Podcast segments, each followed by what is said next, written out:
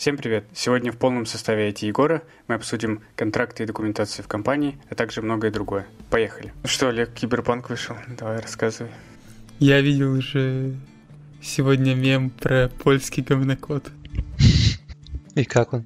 Мем смешной, ситуация страшная. Там уже гуляет видос э, с тем, как много там багов, типа так что еще рано начал, Олег. Надо сейчас полгода подождать, они все дофиксят окончательно, и тогда можно будет начинать спокойно. Еще есть время сдать обратно. А Бади, ну типа Бади, ну такой, что такого? Бади, нет? Ну, вы, вылетает, типа, например. Ну, неприятно, наверное. Главное, чтобы у тебя твой сейф не удалился, да? Сейф остался, и после него всегда вылетает. Так бывает. И винда, чтобы еще осталось. Хотелось бы. Там еще чуваки на- нашли отсылку к Бэткомедиану. Говорит, не спойлерить.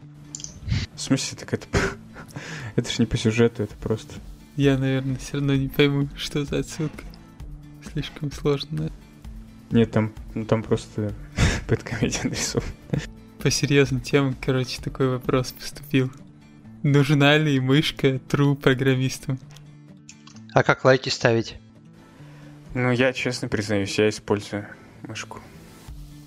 Я тоже. Я вот на днях заказал, до этого не использовал. Ну, то есть так, блин, ну, я тачпадом иногда пользовался, если типа уж. Вопрос именно... Ну, тачпад-то понятно, вопрос именно в том, что ты э, всякие хоткей прожимаешь и без курсора наводишься на все, что тебе нужно. Да там иногда бывает, ты, блин, как на рояле играешь, потом думаешь, ёпта, уже надоело. Я свечу эти окна, как тупорылый, уже 30 минут. Типа, я просто хочу в другое окно выйти там. И ты все время забываешь, типа, какой хоть в каком, в какой тулзе что делает, как там переключиться между табами и такое. Берешь эту мышку и просто делаешь этой мышкой. Две секунды. Не, ну окей, да, допустим, такие вот э, типа кейсы уберем. А если ты код набираешь, то ты что-то кликаешь. М- Мышка, к примеру, вот удобно, мне кажется, попадать в нужное место курсором. особенности в другой конец файла надо. Ну, нет, другой конец файла это просто, а где-нибудь посередине, там, где тебе надо это... Не, ну я имею в виду, что это не, не два клика. Ну, Или, по крайней мере, я не знаю таких комбинаций. У тебя есть какой-то интерфейс, тебе надо прям перейти сразу внутрь метода там или еще что-то. Не, ну это я хоткей использую, там, как вверх-вниз по методам, да. Не, ну типа ты же не можешь хоткеем перейти прям в нужную точку и, Да. и сразу провалиться Да. метод. А там мышкой ты можешь сразу навести и провалиться. Или, например, посмотреть там, я не знаю, наверное, тоже есть хоткей какие-нибудь, э, типа посмотреть реализации метода и наоборот интерфейсы. Да-да, нет, я и говорю, я, здесь я использую эти хоткей, но в зависимости от того, как ты туда пришел. Если ты пришел туда с клавиатуры, э, то, то тебе удобнее с клавиатуры уже, потому что у тебя уже там стоит этот курсор. Но если ты пришел туда как-то, не знаю, как-то откуда-то, то уже, типа, если ты ушел с клавиатуры, значит все, типа, потеряно контекст. Ладно, в общем, используйте мышку, если это удобно. Да вообще такой вопрос, типа, как удобно, так и так и так и поле. Хоть то этом экранной клавиатурой. Но Если тебе так удобнее, чего нет Ну, я думаю, А- прикол в том, что ты true, не true, и насколько это быстрее. Да, true это тот, кто пишет крутой код и понимает, э, понимает запрограммирование. А тот, кто печатает на клавиатуре только и дважды два не может сделать, это не true. Ну, это, это, это твои бумерские, а вот зу- у зумеров другие понятия, понимаешь? Каждый зумер когда станет бумером. Так что э, Ладно, Игорь, давай твою тему. Я работаю в, в компании, у нас э, очень много разных сервисов. Наверняка у вас тоже как бы разные команды есть, они разные продукты делают. Э, иногда даже там на разных языках. И когда приходится использовать какой-то другой сервис, типа там как-то его колоть или еще что-то делать, то всегда очень сложно понять, как именно, там найти документацию, она постоянно там в разных местах лежит. Вот и наверняка уже какие-нибудь э, true компании придумали, как это все решить. Чтобы ты мог спокойно, вот тебе что-то нужно, ты знаешь, что это в этом сервисе. Как найти, в каком сервисе, это еще другой вопрос. Ну, допустим, ты знаешь, что тебе нужно там в какой-то конкретный сервис. Вот и вопрос такой вот, как нужно... Ну, это не конкретный вопрос, а в целом порассуждать, а, как хранить вот эти все описания API, там, документация и прочая фигня. Communication or documentation. Вот это неплохая, конечно, тема. Но если у чуваков плохая коммуникация, то все разваливается сразу. Или есть чувак занят. Ну так может быть у них плохая коммуникация, плохая документация, может что-то не так пошло. Ну это просто такой ненадежный способ, то есть... э, У тебя есть же стандартные какие-то способы, типа свагер, там, например, как э, простой пример использования. Если тебе нужны сложный пример, ну, наверное, можно в тесты посмотреть, как они это, это используют. Там у тебя будут прям кейсы. Э, Самый простой свагер, но возникает проблема, что, ну, я не знаю, может, как другие там по- по-другому используют свагер. Я просто обычно использовал это как генер- генерируешь вот этот вот HTML, в котором ты можешь поколоть все это, все это дело. Но это самый простейший, типа... Да, это сам Там простейший. есть какой-то один пример запроса, скорее всего, и все. Да, ну и ты можешь, в принципе, другие параметры поставить. Ну, мне Ну да. всегда этого, в принципе, хватало. Но это Но- зависит от сложности. Да, согласен. Но, типа, тут, да, во-первых, зависит от сложности, во-вторых, а если чуваки пишут на питоне или там вообще на JavaScript или еще на чем-то, то у них, может быть, такого нет. Или там это находится в какой-то другой ссылке, ты это не знаешь, не сможешь Не, ну- запустить, не сможешь посмотреть тесты, и тут уже начинаются проблемы. И вообще ты не можешь Насчёт- программирование. Ну, насчет свагера, кстати, я не знаю, ну, OpenAPI, мне кажется, есть много для чего. Какие, ну, какие-нибудь OpenAPI совместимые штуки. Да, они вообще, ну, Swagger это же не, не под конкретный язык, но я просто к тому, Да, что да. ты знаешь, что вот у тебя в Spring Boot ты пойдешь там slash swagger UI.html, и там все будет. То есть ты даже можешь локально там поднять, тебе не нужно ничего делать. Вот, а если это Python, то типа тут может быть им Ну- самим там нужно писать, может у них нет такой автогенерации, как есть в Spring, там, ну, еще такие темы. Но если у них нет автогенерации, пусть не выбросит тогда питонцу. Во-первых, Да, ну, это Во-вторых, я ну, согласен. пусть в документации хотя бы напишет ссылочку на свой свагер. Это если он есть, а если... Ну, если нет, так ну, пусть ручками пишет, но... То есть, просто писать ручками, это значит, что не каждый раз, когда они там добавили поле, там что-то поменяли, им надо идти и писать туда, и им же самим будет лень это писать туда каждый раз. Или они будут забывать. Э, Я просто думал насчет этой автоконфигурации, автогенерации, сори. И получается, что ты пишешь код, и на основе него делается эта документация, да? А, по сути, когда ты хочешь предоставить какой-то контракт, то было бы правильнее сначала написать контракт, а потом по нему сделать код. По-моему. Ну, чтобы потом вы, типа, использовали это как точку, ну, единое место, где вы смотрите на это. Так, всё дело. Егор, мы целый год занимались этой ерундой. Какой? Consumer Driven Development. Ты где был? Я, я прогулял все занятия. Ну, просто так как у нас там было, это было довольно...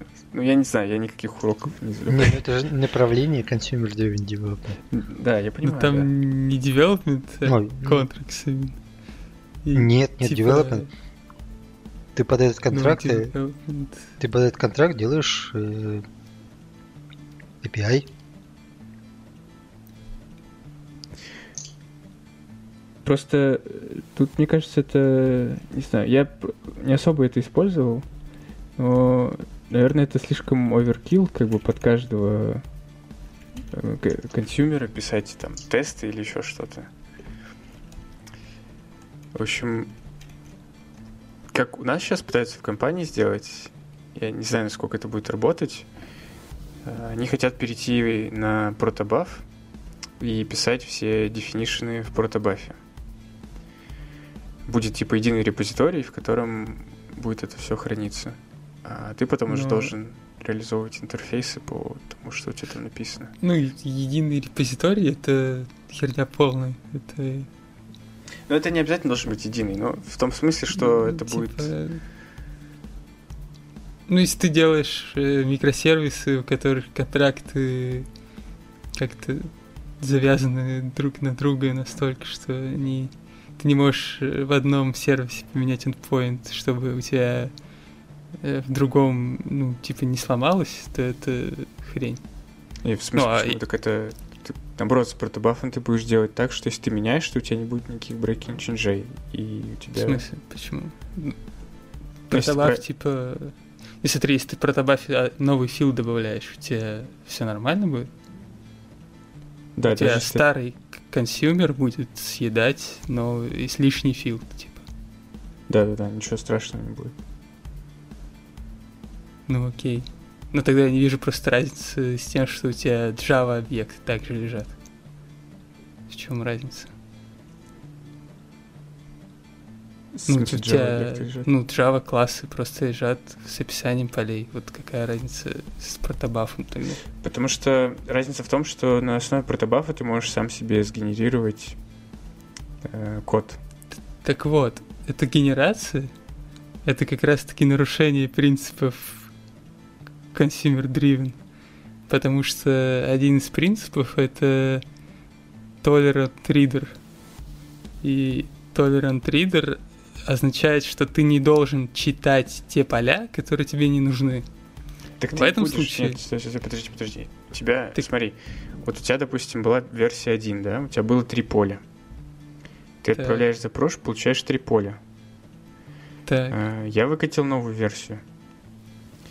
Ты мгм. все еще сидишь э, на старой версии, и у тебя файлы сгенерированы старой версии. Хорошо, но если я пришел после этого и сгенерировал в себе файл, у меня будет 4 поля. Да, будет 4 поля. Но Если мне надо по- только одно, например. Если что проапдейтил версию, да. Ну, Мне надо только одно поле.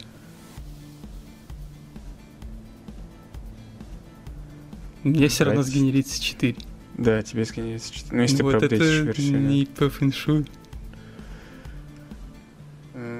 Это значит, что ты зависишь от этих полей, хотя в реальности ты не зависишь от них. И, блин, с этим protobuf ом у меня еще такой вопрос. Тебе всегда приходится выкачивать проект и делать у него какой-то ну, build. Ну, там, pull какой-то. Иначе Не-не-не, у тебя... ты можешь... Ты можешь... Вот. при- Ну, это все Да, но у тебя все красное. Ты- у тебя, типа, ты не можешь выкачать его из деталей. Не-не-не, и- погоди, погоди. Не-не-не, стой, стой, стой.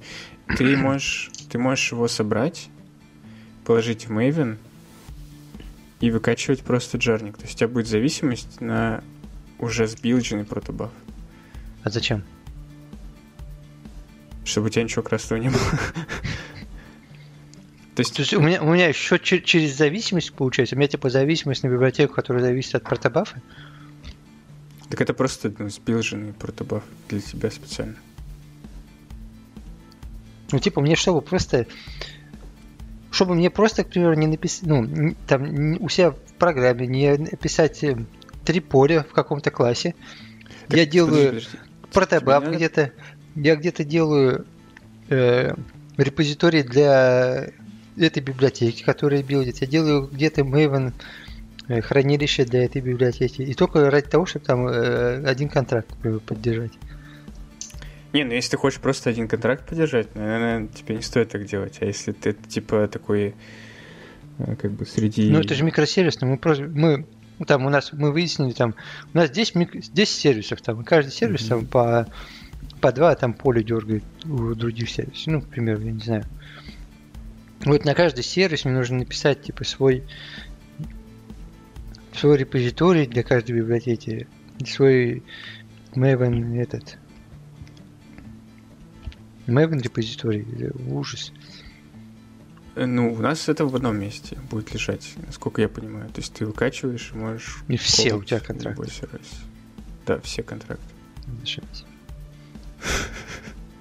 А как вы тогда будете отслеживать, что вы там не нарушаете какие-то свои принципы, оттуда сюда не колите или еще ничего не такое? А как мы это можем нарушить? Ну, у вас какой-нибудь сервис, вы там договорились, что он не будет колоть этот, потому что вы не хотите завязываться на какой-нибудь там домен его. Ну, это, я Их думаю, не, не, не протобаф решается. Да, но у тебя уже все выкачаны.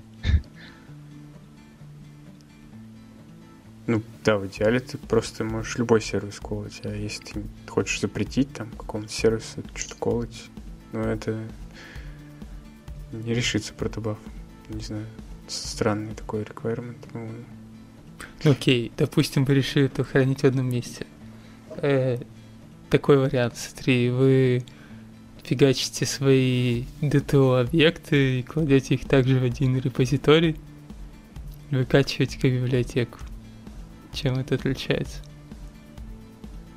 Э, Тем, что вы у вас нету зависимости на язык. То есть ты когда кладешь протобаф, то это может быть Python, там Java, вообще что угодно. Э, Плюс вы можете Что имеет, использовать... что имеет реализацию протобафа. Ну, там почти все есть. Ну, да. Если нет реализации протобафа, то все. Можно не заниматься Я не протобафом. знаю, чего так на протобафе зациклились. На самом деле, не обязательно, чтобы это был протобаф. Собственно, говорю про Swagger, но вот если взять просто OpenAPI, можете делать генерацию сервиса, э, ну, иметь OpenAPI спецификацию. Также, если кому-то прям нужна текущая версия, э, можно нагенерить клиент с той же спецификацией. Но это никак не отменяет э, пользу контрактных тестов. Не почему, так у вас...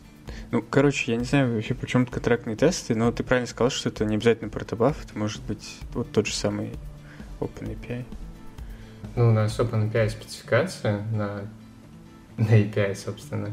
И... Внутри сервисов каждого или как? Да, да, да. Типа specification first approach. И, собственно, сервис, ну, типа сервер, серверный сайт у нас генерится по спецификации. И если ты хочешь, ты можешь клиент, в принципе, сгенерить, если тебе вдруг нужно.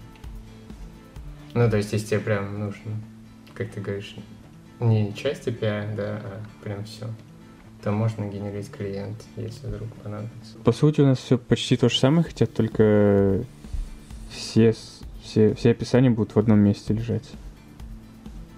Вот. Ну, Окей, так а какую мы проблему-то изначально решали? Проблема в том, чтобы э, удобно понимать, э, какой API у какого сервиса, э, поддерживать это, мейнтейнить, чтобы это тоже было как бы удобно и все такое. Э, И чтобы ты чтобы у тебя не было никаких конфликтов, короче, что у тебя на клиенте одна реализация, там на сервере другая, чтобы тебе было легко поддерживать backward compatibility, там forward compatibility.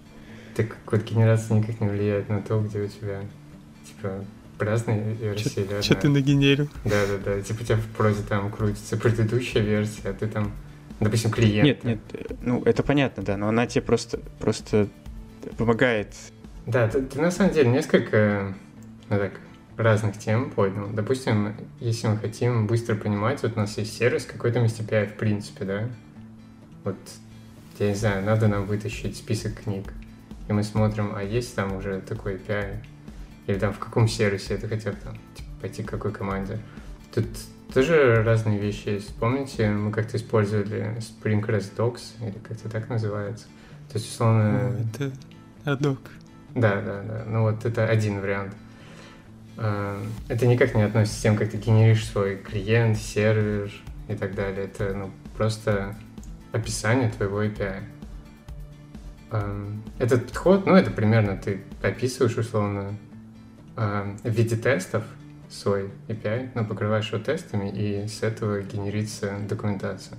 Ну, примерно выглядит так же, как Ну, Spring будем честны, она не особо генерится. Ты ее Да, пишешь да. сам. Ну, все равно надо много написать, да. Это правда. Собственно, что касается Swagger, ну да, тоже по OpenAPI можно нагенерить UI Swagger, ну типа Swagger UI и, и смотреть, что у тебя есть. А, возможно, это не самый лучший вариант, потому что, допустим, ты хочешь каким-то third-party клиентам там, предоставлять свою документацию, может быть, частично, и тогда тебе проще, когда у тебя какая-то PDF условно нагенерилась, а не прям... Ну, ну, то есть э, вряд ли они смогут взаимодействовать через Swagger UI с твоим сервисом. Я, я несколько проблем вижу с этими раздоками и автогенерацией. Э, с раздоками ты можешь просто не написать эти тесты. То есть ничего от этого не будет. Там, даже если ты будешь трекать покрытие, мне кажется, ты можешь написать тесты так, что ты что-то не покроешь. Типа вообще легко. Ну, да. И, и второе, это то, что ты не можешь... Ты не видишь... Э, не можешь удобно трекать изменения от версии к версии. То есть, э, допустим, там, у тебя была 1.2, появилась 1.3, и у тебя просто новый документ. И чтобы сравнить те два документа, это надо как бы вручную что-то сидеть и делать. Ну сравнивается примерно так. У тебя вот совокупность есть какие-то контракты. То есть ты смотришь, что там первую версию уже никто не использует. Ну и ты дропаешь ее из документации. Потому что зачем кому-то видеть твою первую версию, если никто не использует? А если используют, Нет, ну э, да, у тебя там могут быть Допу- Допустим, ее используют, ты говоришь, вот, чуваки, у меня теперь новая версия, вот новый документ. Так нет, тогда у тебя должны быть обе версии описаны. Ты же не можешь просто так взять дропнуть CPI, который используется сейчас. Ну, ты не дропаешь. Ну, окей, ты можешь там два документа хранить, или там один с двумя Так, версиями. в смысле, это разный endpoint у тебя есть. Endpoint с версии 1 и с версии 2. И оба они там, не знаю, тестами покрыты, либо в OpenAPI спецификация описана, либо еще как-то. И в конечном итоге это генерится в какую-то документацию. Можно в PDF генерить. Ну, Да, я понимаю. HTML. Я хочешь. Во-первых, это не всегда два разных endpoint, во-вторых, э, я про то, что вот ты не можешь взять и сравнить, что у тебя добавилось. Типа, это нужно... Почему? Ну, Ctrl-D. Ну да, вообще-то можно, а зачем тебе? Почему? Ну это же не PDF там. а Ну там HTML, Adobe ну просто какой-нибудь. нагенеришь. Не, ну мы, наверное, рассматриваем ситуацию, когда, условно, у тебя нет доступа к самому сервису. Ну там напрямую ты его код не можешь посмотреть. Да.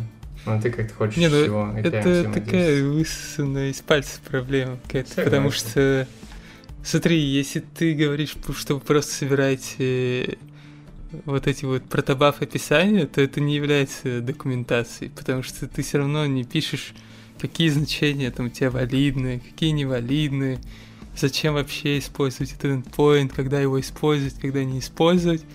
И типа тебе все равно придется сходить к чувакам и спросить, чё, как. Поэтому это не является как бы документацией в полном смысле. э, вообще, ну, я не говорю, что протобаф идеальная штука, я не знаю, может, это реально херово будет.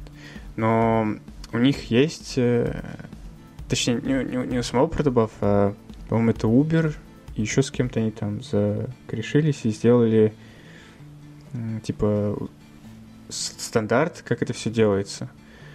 Э, То есть ты, когда пишешь свои протобаф definition, ты должен писать комментарии. Да, комментарии как бы они никак не проверяются, ты что угодно туда можешь написать, но ты типа их обязан написать. И там на ревью можно посмотреть, что ты написал, что вот это поле там вот это значит, ну вот для этого вот такие возможные значения и т.д. И то же самое для API, то есть ты там пишешь свои интерфейсы, ты должен написать, типа, зачем и что. Ты можешь пойти в протобаф посмотреть, что это, как, почему делается. Да, это не очень глубоко, типа, ты не, не сразу не, не поймешь так на 100%, как работает сервис, но у тебя хотя бы что-то будет, ты что-то можешь такого. Ну окей, наверное, в случае, когда у вас много языков разных, то, наверное, это нормальный вариант. Просто если мы реально не берем в рассмотрение, что вам надо несколько языков, то вроде как можно попроще это сделать. Ну, даже если у тебя один язык, окей, да? Э, Ну да, ты- например, вот у нас один, и мы тоже генерим. Собственно, плюс, что у тебя уже есть какая-то документация, потому что начинаешь типа со спецификации это все делать. И спецификации ты можешь нагенерить там, не знаю, Ну, вот смотри, это зависит от того, что вы пишете, конечно, там. Вот что вы описываете в этой документации. Ну, это OpenAPI спецификация, собственно, ты в ней описываешь endpoint такой-то, такие-то параметры, такие-то опциональные, такие-то такой-то request body, такие-то возможные статусы, там, response, такие response э, модели. Ну, собственно, прям все. Ну вот, просто что я из этого не могу узнать, э, зайдя в контроллер этого сервиса и посмотрев, какой бади она принимает. Так нет, нет, ну ты можешь, да. Просто фишка в том, что у тебя не может быть, у тебя может не быть доступа в контроллер. Ну и со спецификацией ты можешь нагенерить еще клиент, если тебе нужен. И если, ну, да, если у меня вот... нет доступа в контроллер, то это... Не-не, не, это, знаю, это разные это... вещи. Ну, кстати, первое, да, что ты можешь посмотреть ее вне зависимости от есть у тебя доступ к коду или нет.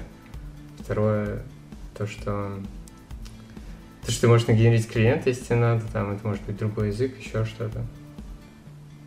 Не, если у меня нет доступа к коду, это вообще какой-то типа party хрень, то, конечно, я у них попрошу документацию, потому что это уже публичный какой-то API, видимо. Ну, так, ну, да, ты можешь если вы вот... публичную документацию конвертить. Ну, просто если ну, публично, это как бы немножко другое. То есть, если ты делаешь публично, это значит, ты вообще не удаляешь свои версии никогда. Потому что от публичного ты не можешь требовать, э, чтобы они тебе что-то засобмитили там. Ну, если это third какой-то. Ну да, с ними сложнее. Ты, конечно, здесь не посмотришь какую-нибудь папочку с контрактными тестами. А если это не публичный, то просто чуваки, которые соседний сервис пилят, то это то же самое, что я посмотрю просто в код к ним скажу. Но это не совсем то же самое. Ну, типа, гораздо проще пойти посмотреть документацию. Точнее, не документацию, но вот этот вот OpenAPI там или еще что-нибудь. Ну, потому что они же там могут по-разному писать. Тебе может быть, допустим, сложно найти именно тот файл, который ты хочешь. И они должны тогда в этом случае ответственно подходить к тому, чтобы там аннотациями все размечать и писать при каком ответе, что возвращается. Так это как раз таки для генерации документации, они должны так размечать. А если я посмотрю на их тесты, то там будет проверка, типа, такой-то статус в таком-то кейсе. И будет разные технологии. Одно это то, что мы говорили про спринговый раздок, вот этот адок. Там, да, ты в тестах размечаешь. Не, не, я про обычный тест, не про какие-то специальные. А. Ну, так если мы говорим про OpenAPI спецификацию, то у тебя достаточно ее открыть. Тебе надо в тесты лезть. Ну, это при условии, что чуваки разметили как раз все аннотациями. Нет, нет, смотри, ты путаешь. Тут, Тут... есть ну, два подхода. Ты можешь по своим контроллерам нагенерить, условно, некий JSON, который также Swagger принимает, чтобы тебе UI показывать. И, ну, вот эту документацию можешь нагенерить. А ты можешь также начинать с написания документации, то есть ты сам ее пишешь. Это определенный а, ну... формат. Ну, типа ты в Ямле, допустим, ну, смотри... можешь писать. Не, вот ты, получается, сам ее пишешь? Да, и контроллер генерится из этой спецификации. Ну, как бы интерфейс контроллера. А если я потом поменяю контроллер, то типа... Нет, ты через спецификацию не меняешь. А если я просто так поменяю? Ну смотри, спецификация тебе генерит интерфейсы. Условно, э, ну точнее как нет, она тебе генерит классы, которые наследуют, которые наследуют уже классы в твоем коде какие-то. Условно, Э, если у тебя раньше там был один контроллер, сейчас у тебя будет некий один нагенеренный класс и э, класс, который в имплементе, где ты там уже говоришь, э, какие вызовы у тебя куда идут. Ну, в смысле, там сервис какой-то вызывается из этого контроллера, тогда, ну, собственно, это, считай, ты имплементируешь методы, если ты, ты не можешь поменять, типа, в классе, который имплементирует эти методы, сигнатуру, ну, типа, не скомпилировать. Да, именно в этом не, прикол, но... что у тебя есть единое место, где ты описываешь контракт между клиентом, между продюсером и консюмером. Нет, это еще не про контракт. И... Нет, ну вот это, вот это API, это твой контракт. Нет, нет, это, это... Погоди, нет, это не связано пока что с контрактом. В смысле, это, типа, у тебя есть просто спецификация, с которой генерится контракт, немножко другое. То есть ты можешь кому-то отдать это, но условно контракт это у тебя твой, тебя какой-то consumer может использовать часть этого API. Ну, это, блин, это уже термины. Ну, я и к тому, что Ну, это естественно, ваше... не контракт, но это разные вещи. Это просто спецификация, по которой у тебя нагенерирован, условно, твой ну, контроллер, давай скажем. Окей, это, это ваш договор э, про то, как будет выглядеть интерфейс, сервис, как будет выглядеть API. И на основе этого ты типа автоматически генерируешь клиента и свой, свой API. Ты просто вот потом реализовываешь там какие-то интерфейсы. Да, но это Вот. разные. Ну, то есть не обязательно, чтобы уже генерить клиент. То есть то, что у тебя есть OpenAPI, скажем, спецификация, который ты сгенерил, допустим, сервис.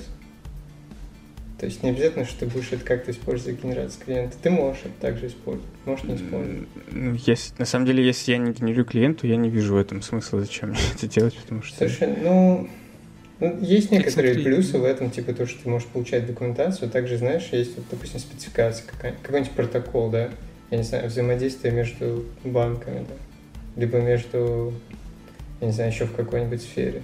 И он, ну, может быть, просто, знаешь, большой документ, который описывает там все endpoints и так далее. Ну, просто спецификация какого-то протокола. А может быть, Если- типа, такой OpenAPI документ, по которому ты сразу можешь нагенерить себе все DTO и контроллеры и уже что-то с ним делать. Не, Если клиент никак не привязан к э, самому сервису, то я не вижу в этом смысла, потому что этот документ это просто какая-то штука, висящая в воздухе, она ничего никому не клиент- гарантирует. Он никогда не привязан и ничего не гарантирует, потому что ты можешь менять свою версию как угодно. Клиент у тебя уже собран. Не, версия это про версию это другие штуки, как с этим. Так я же могу не поменять версию и поменять кли- контроллер. Смотри, ты Клиент не останется. т- тогда ты меняешь э, свою штуку, если ты меняешь, это значит новая версия. Типа как Что значит новая версия? Я просто поменял в контроллере другие поля сделал. Все. Ты- Может, ты- валидацию смотри. Не-не-не, погоди, погоди. Ты в э, контроллере э, то, какие ты поля возвращаешь, какие ты поля принимаешь, определяется API. Поэтому ты не можешь Так. его сломать. Как, как ты его В сломаешь? смысле? Ну, Ну, просто другой API написал и все. Так это все, это новая версия. Что значит новая версия? Новая Ну, версия, просто- это значит у тебя слэш v2. Но это, Ты просто это, это разные любые- инструменты, просто как ты менеджишь свой API и что ты в нем можешь делать. И они решают немного разные проблемы. Л- любые чинжи, которые ты делаешь, это автоматически новая версия. Что значит новая версия в твоем понимании? Новая версия чего еще, скажи? Да. Вот этого API, который В ты... смысле, к- вот у тебя есть конкретный один endpoint. Если ты его поменял, это, ж- это новая версия этого endpoint, а если ты новый endpoint добавил? Это новая версия всего твоего API. Потому что у вас один документ. Это нов- новая версия этого документа. Ну окей, новая версия документа. Клиент об этом не знает, Если ты а я меняешь... уже поменял. Смотри, это, это уже друг... Это просто вопрос про то, как э, менять версии так, чтобы клиент не сломался. Это типа другое совсем. Так это то же самое. Почему то ты, же самое? ты говоришь, что у тебя э, генерация клиента гарантирует, что у тебя ничего не сломается. Да. Нет, мы Нет, так не говорим, гарантирует, да. потому что... Нет, Игорь сказал да. Ну, в смысле, это, Сказал. ну, это не совсем верно. Ну, я и говорю, что это верно только при верной, э, верном Да, версионировании, да, да, это верно. что также будет верно и без генерации клиента. Э, Я меняю документ, даже если я версионирую, клиент может все еще делать какие угодно запросы. Погоди, ты очень сильно зациклился на документе. Смотри, если нет никаких документов, ты руками пишешь просто и клиент, и сервис, и никакой документации нет, просто люди друг к другу приходят. В чем разница? У тебя также ты можешь на сервере добавить новый endpoint, который еще твой клиент не использует. И что, потом они придут, ну, напишут э, там код, который будет использовать его, если надо. Ну, типа, а могут нагенерить откуда-то. И, и чего? Если разница? ты, если ты пишешь руками, значит, ты можешь сделать ошибку. Ты можешь, значит, сделать там что угодно. В этом, в этом разница. Да, ну, ты можешь сделать ошибку, но это никак не связано с... Вопрос версионирования, он как был, так и остается. Да, вопрос версионирования как был, так и Он не остается. решается тем, что ты спецификацию добавил. Нет. просто. Нет, он не решается. Все, окей. Ладно, первое. Пришли к чем- к какому-то консенсусу где-то. Ты просто Так, так говорил, что... дальше. Да, привязывался. Ты сделал ошибку, ты проверил это в тестах. Убрал ошибку. Больше ошибки нет. У тебя правильный клиент. Так. Все, как он сломается. Только если вы сломаете версионирование. Нет, ты пошел и изменил. Тебе нич- тебя ничто не стопит сделать ошибку снова. Ты можешь, типа, что угодно отправлять. Ты можешь снова поля поменять. Так ты в любом случае можешь Нет, делать. если у тебя документ, на основе которого ты генерируешь, то ты только этот запрос и можешь отправлять. Ну ты- ты можешь документ поменять.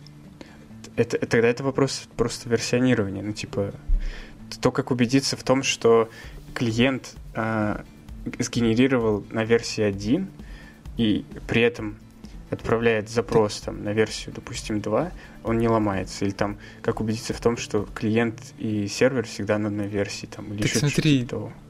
Те же контрактные тесты это то же самое. Ты, тебе дают JSON и говорят, что с вот этим JSON у тебя должно работать. И ты пишешь тест, который принимает этот JSON и проверяешь, что он работает. Вот это и есть твой контрактный тест.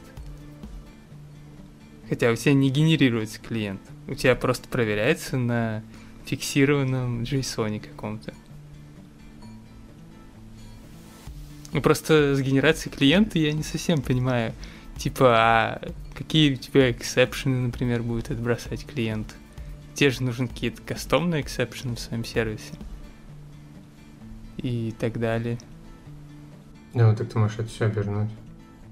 Погоди, это... Ну так, так смотри, я делаю клиент, чтобы обернуть как раз в нем это все, а так я меня генерю клиент и еще на уровень выше начинаю все оборачивать. Ну, смотри, те- тебе генерация дает всякие, ну, генерит тебе всякие дедлоки, условно, построение самого API.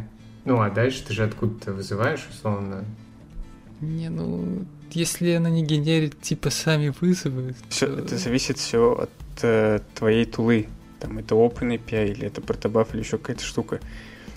Если у тебя там, допустим, HTTP, да, и ты используешь 404, там еще что-то, то это типа может быть обернуто одним способом. Если у тебя Protobuf, где ты возвращаешь э, объект, и там может быть ошибка внутри, тогда это типа другое. Ну и так далее, типа это разное все может быть. Ну, так вот именно, что тебе эти кейсы, как они будут хендлиться генерацией. Э, Это все должно быть вшито в генерацию, естественно. То есть у тебя должно быть это тоже сгенерировано. Ну, то есть генерация какая-то супер умная должна быть.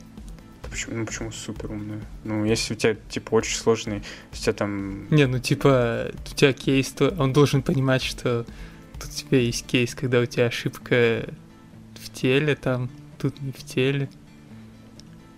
И по-разному, ну, например, Ну, это- Springete придется по-разному настраивать э, REST template, чтобы он по-разному exception бросал, например. Она должна это уметь, получается. Э, зависит от того, насколько ты хочешь абстрагироваться. Если ты хочешь прям на разные exception, то на разные ошибки кидать, типа, разные exception, то ты, естественно, это все должен описывать. А если ты можешь просто ошибка, и будет тело э, такое, что, типа, там, код ошибки и месседж какой-то. Вот, типа, такая абстракция, в которой ты можешь что угодно запихнуть, а потом можешь кидать в сервисе какие угодно ошибки, какие хочешь. Ну, я и говорю, что получается, у тебя еще на один уровень больше получается. Ну, окей. Ну, не, во-первых, у тебя не будет DTO-шек, у тебя не будет клиента. То есть это у тебя все будет. Ты, ты убрал два уровня, ты можешь добавить один, если ты хочешь там как-то эксепшены хендлить. По сути, у тебя это также есть в REST темплейте. Или там еще где-то. У тебя есть такие же штуки, которые там как-то мапятся в твои, в твои эксепшены. Ну окей, но получается для разных консюмеров ты разные эти не сделаешь в таком случае. Э, Нет, я не знаю, как это делать для разных консюмеров, разные штуки. Э, Я Ну. все еще не уверен, что это на самом деле хорошая идея, но типа... Просто когда ты пишешь код, и у тебя там что-то генерируется, и вот это как бы там изменение или вообще ваш API, вы хендлите просто коммуникацией, просто каким-то документом, который, э, ну, там, который ты можешь посмотреть, можешь не посмотреть, можешь там как угодно колоть. Так вы также его хендлите. Типа вы также вы коммитите в, один, в одно место, в другое место, вы не смотрите при этом. Да, но это, Это типа, то же самое. тип- теперь мы типа связаны. И теперь э, мы должны коммуницировать. И э, теперь я не Ну, могу так типа какую-то херню сделать. должны. Нет, ну раньше это просто на словах, типа, ну, просто на, на том, насколько у Ну нас так и сейчас тоже не слова. Нет, сейчас у нас есть как, документ. как вы это проверите? Сейчас же Ну, есть документ же не может автоматически валидировать все сервисы. Нет, ну это смотри, типа, я не говорю о том, что там мы теперь решили проблему с тем, что я какие хочу поля, такие беру. Естественно, если мне нужны какие-то новые поля, я пойду там, буду общаться и узнавать это. Но я про- говорю про проблему, когда я вообще не понимаю, типа, что за сервис, как его колоть, где найти информацию. И э, можно это решить как бы внутри компании коммуникации, то есть там ты можешь написать кому угодно, спросить, они тебе придут, ответят, а можешь, типа, сделать какой-то э, единый подход, как э, идти и узнать, что делает сервис, как к нему там сходить, какие поля отправить. Если ты хочешь его юзать, ты типа просто берешь вот этот документ, который у вас есть, и идешь юзаешь. Окей, ну мы опять вернулись к тому, что что вы пишете в документе. Если вы там пишете только набор полей, то это не то, что поможете сразу же его использовать. Если это какой-то более расширенный, как ты говорил, вот там с комментами, еще что-то, то возможно. Ну, там, там есть возможность это написать. То есть тут, конечно же, опять все зависит от того, насколько ты хорошо делаешь это все. Насколько ты Ну, зависит от размера компании, мне кажется, потому что в небольшой компании реально проще это сделать, я думаю, на коммуникации. А если у тебя реально большая компания, то уже, наверное, нужно как-то это больше автоматизировать. Наверняка есть много проблем, но по сути, вот когда ты типа имплементишь клиент, у тебя есть два способа. Ты либо это делаешь сам, э, либо чуваки тебе предоставляют библиотеку. И в принципе, вот как раз из-за этого версионирования э, есть как бы сторонники первого и второго способа. И я не уверен, насколько как бы написанный заранее за тебя клиент это типа хорошая штука, и она не будет потом проблем с версионированием, со всей этой херней. Ну вот, мне как раз таки кажется, что это никак не решает проблему версионирования. И я предпочитаю написать клиент самостоятельно и так используя только те поля, которые мне нужны, чтобы чуваки-то могли что угодно ломать в своих других полях, и меня это не касалось. Просто когда есть э, клиент на... э, точнее, документ, на основе которого ты генерируешь клиент, или там сразу клиент, ты можешь заложить туда валидацию сразу. То есть ты в принципе не сможешь отправить такой объект, который бы не прошел валидацию на сервисе. Из-за того, что это один и тот же документ, соответственно, у вас одна и та же документ, э, валидация будет. С И одной стороны, конечно, да. С другой стороны, допустим, вы сделали баг в этом и задеплоили, и ведь в 100 сервисов выкачали этот клиент, и поняли, что у вас баг. И теперь вам надо 101 сервис перезапустить вместо одного. Почему вместо одного? Ну смотри, если у тебя все происходит на сервисе, то ты тот сервис, в котором баг, ты его просто передеплоил и А, все. все, все, понял, да. да. Если ты делаешь на клиенте, то все, кто скачал этот клиент, должны проапдейтиться. Э, Да, есть такая проблема. Ну, я говорю, тут есть типа сторонники такого, сторонники такого, типа, не знаю. Наверное, Ну зависит от ситуации. Какой вывод? Не знаю, я надеялся, вывод зависит от ситуации. Да. Пишите в комменты, как вы решаете эту проблему. Такой вопрос был на интервью э, Дудя? у Дудя, да. Как, как оп- оптимизировать э, перформанс по количе- и количество тредов в твоем приложении? Как оптимизировать performance? Ну, типа, как подобрать оптимальное количество тредов, чтобы у тебя э, был Сколько? наилучший performance? Сколько ядер, столько и тредов? Ну, это интересная версия, конечно. Но, например, я запускаю Java-машину, и там уже есть common pool, в котором уже столько тредов, сколько ядер. И если я запускаю еще один пул, то у меня уже больше получается. Ну, не используй command pool. Он же используется для чего-то уже. Они уже есть. Ну, не используй эту вещь, которая использует эти pool. Так нет, Стрим не ну, делай на поток. Это... Ладно, это ладно, это первый уровень проблемы. Да, да. Второй уровень проблемы, у тебя же не только Java запущено, Ну Да, да. скорее Да всего. нет, это сложно все. И типа, ну, ну я, например, вот сейчас смотрю диспетчер задач, у меня 2000 потоков запущено. Ну, у тебя не сервер, причем. Ну, Ещё, ну да. понятно, Да, но да. как бы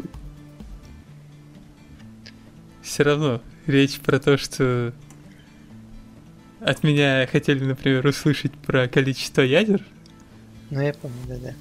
Но это такое, типа, особенно в Java приложении, когда ты не можешь сказать, что я хочу, чтобы этот тред всегда исполнялся на этом ядре, и больше ничего на нем не исполнялось никогда.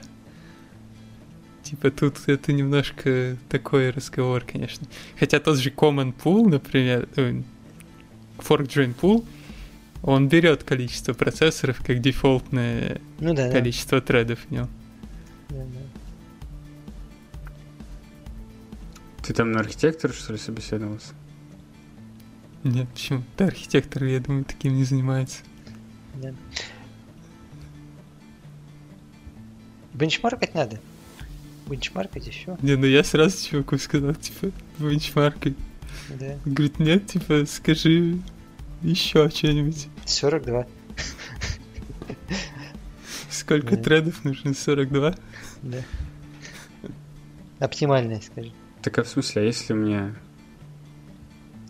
на каждый, ну то есть, как в обычном спрингбуте, там, на каждый запрос тред поднимается. Ну, так я ему и говорю, типа, вообще может быть разная модель, э, как у тебя мультитрейдинг этот построен. Если у тебя на каждый реквест запрос, ну, у тебя будет больше тредов, скорее всего.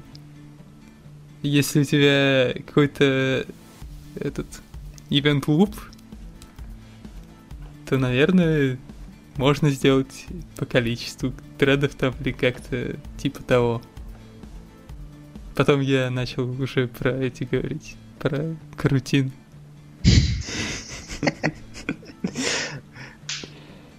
Зажег? Егор тебя натаскал? Ну, наверное. Да просто чел потом говорит, типа, а что если у тебя все заблочится thread? Все. Вот так. GG. GGWP. А какого хера ты блочился-то? Который нельзя Я блочить. говорю, вот, типа, в смысле не заблочить? Не-не, я в смысле, типа, вот у тебя Слушай подкаст. Да-да-да. Вот. Не, ну в смысле не в том, что в карутинах заблочило, а то, что ты просто сделал дофига тредов и- заблочил их зачем-то. Ну, типа, вот как в обычной модели там томката. Так еще там Ты- треды по- поднимутся, и все ровно будет. Ну, у тебя когда-то будет, настанет максимальное количество. Да, Дескрипторов. Вот оно и оптимальное будет. Минус один. Я боюсь, что он раньше перестанет работать уже, чем у тебя максимальное количество дескрипторов займется. Не, ну я имею в виду, когда там ресурсы закончатся, не обязательно дескрипторы. Ну да, ну проблема в том, что у тебя ресурсы закончатся э, они закончатся так, что у тебя будет работать, но будет очень плохо работать. Ну окей, тогда минус... Вот, сколько? Минус 25%. Минус 2.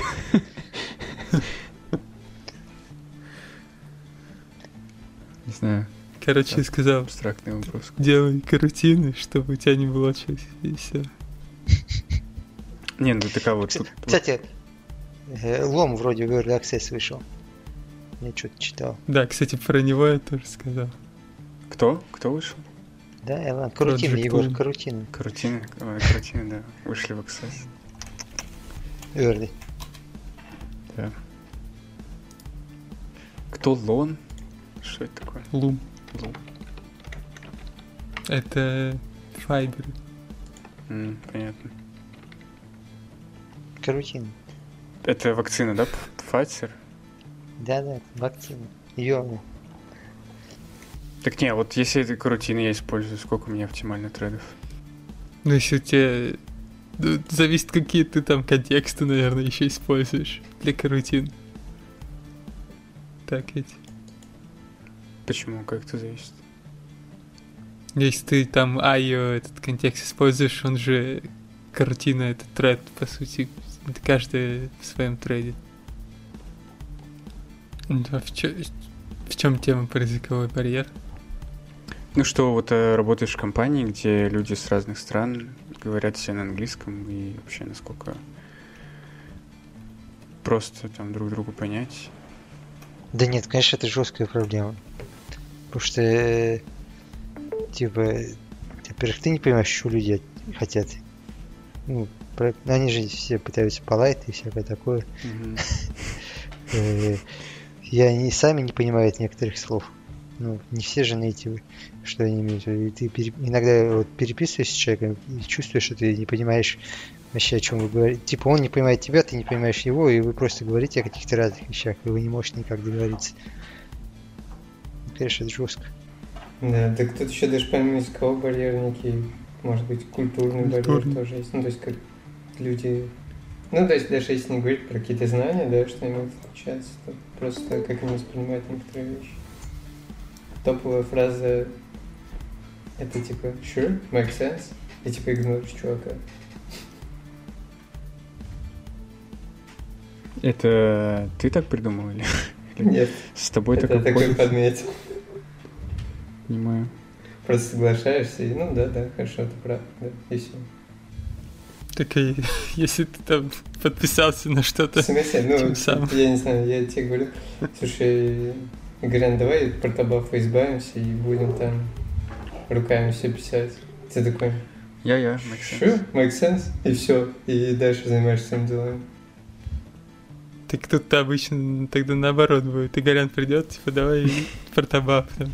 GP, G- gRPC вкатим, и ты такой, окей, make sense. А потом 30 тысяч строк тебе пиар завтра. Ну, нас не так понял, тут надо подумать еще.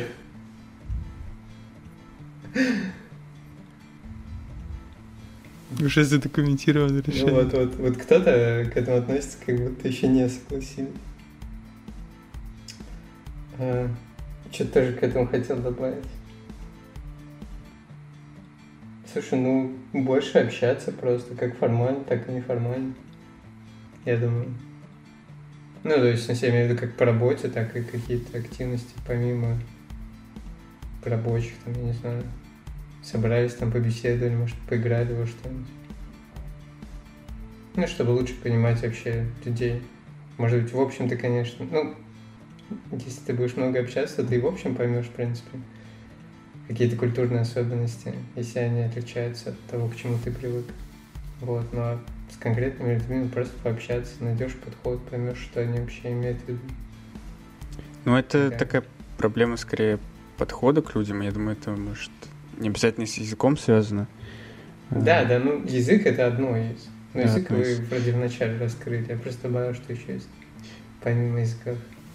Просто вообще в чем основная проблема? В том, что, ну, я не знаю, это вопрос, в том, что люди из-за того, что это не их язык, они не могут как бы свои мысли правильно выразить, и поэтому мы не понимаем. Или это именно там он, чувак все правильно говорит, но мы просто не врубаем. Или вообще какая-то другая причина. Ну, разные уровень владения языком может быть. Может быть, э, не знаю, с временами Уже непонятно. Ты сделал, собираешься сделать, а что происходит?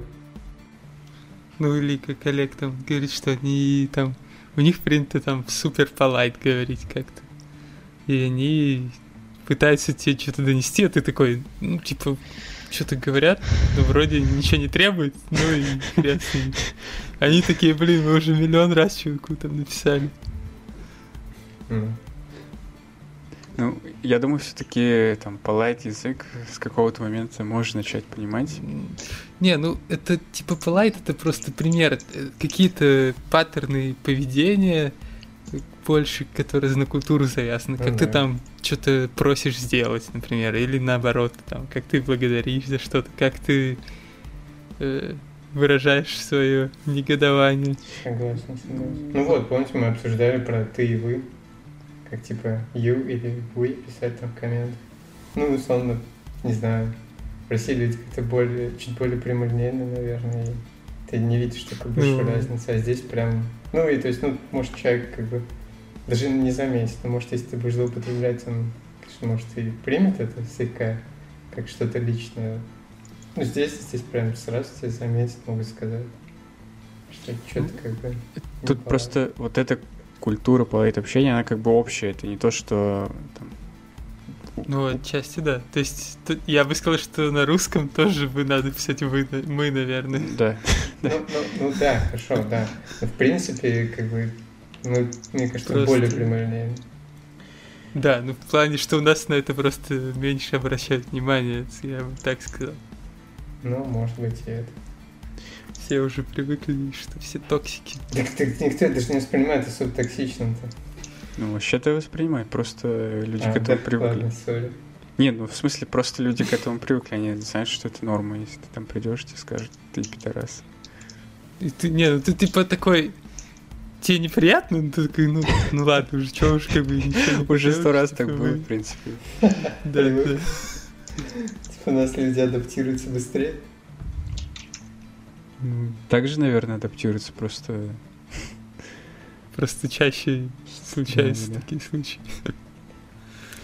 Я просто думаю вот над тем, что там, прикиньте, чувак, вот Елизаров, он, допустим, сделал крутины. Наверное, на русском он изи все объяснит. Наверное, да, даже на русском ему, скорее всего, будет сложно. Прям вот какие-то детали там рассказать. А если он начнет на английском, то это не знаю. Но он же вроде это тоже преподает где-то. Может, на русском ты и объяснит. Ну окей, он может из-за того, что преподаватель, ему проще это. Я вот к тому, что если чувак там какие-то какими-то тайными знаниями обладает, то он может даже на своем языке не сможет их прям так хорошо высказать. Мне кажется, ну, именно в этом. Ну да, но это уже другое, просто другой скилл. Ну это скорее тут уже про владение языком, терминологией. Типа, уровень коммуникации, презентации, там что-то. Ну вот мне кажется, что как раз в этом основная проблема, что типа из-за этого вот барьер получается. Ну, возможно. Но просто если ты как бы работаешь постоянно с чем-то более-менее в одной сфере, то, наверное, у тебя как-то уже набирается этот э, языковой словарный запас. Ну, тебя там типа никто не исправляет. Ты, можешь подумал, что чуваки поняли, меня исправляют иногда и говорят.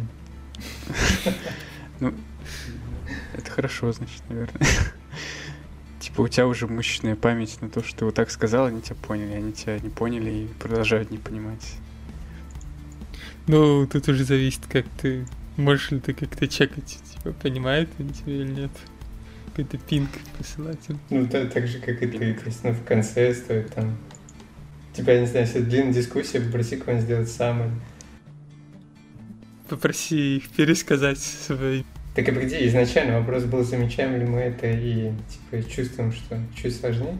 Я вообще хотел понять, как это решить, ну, хотя бы начать как-то решать.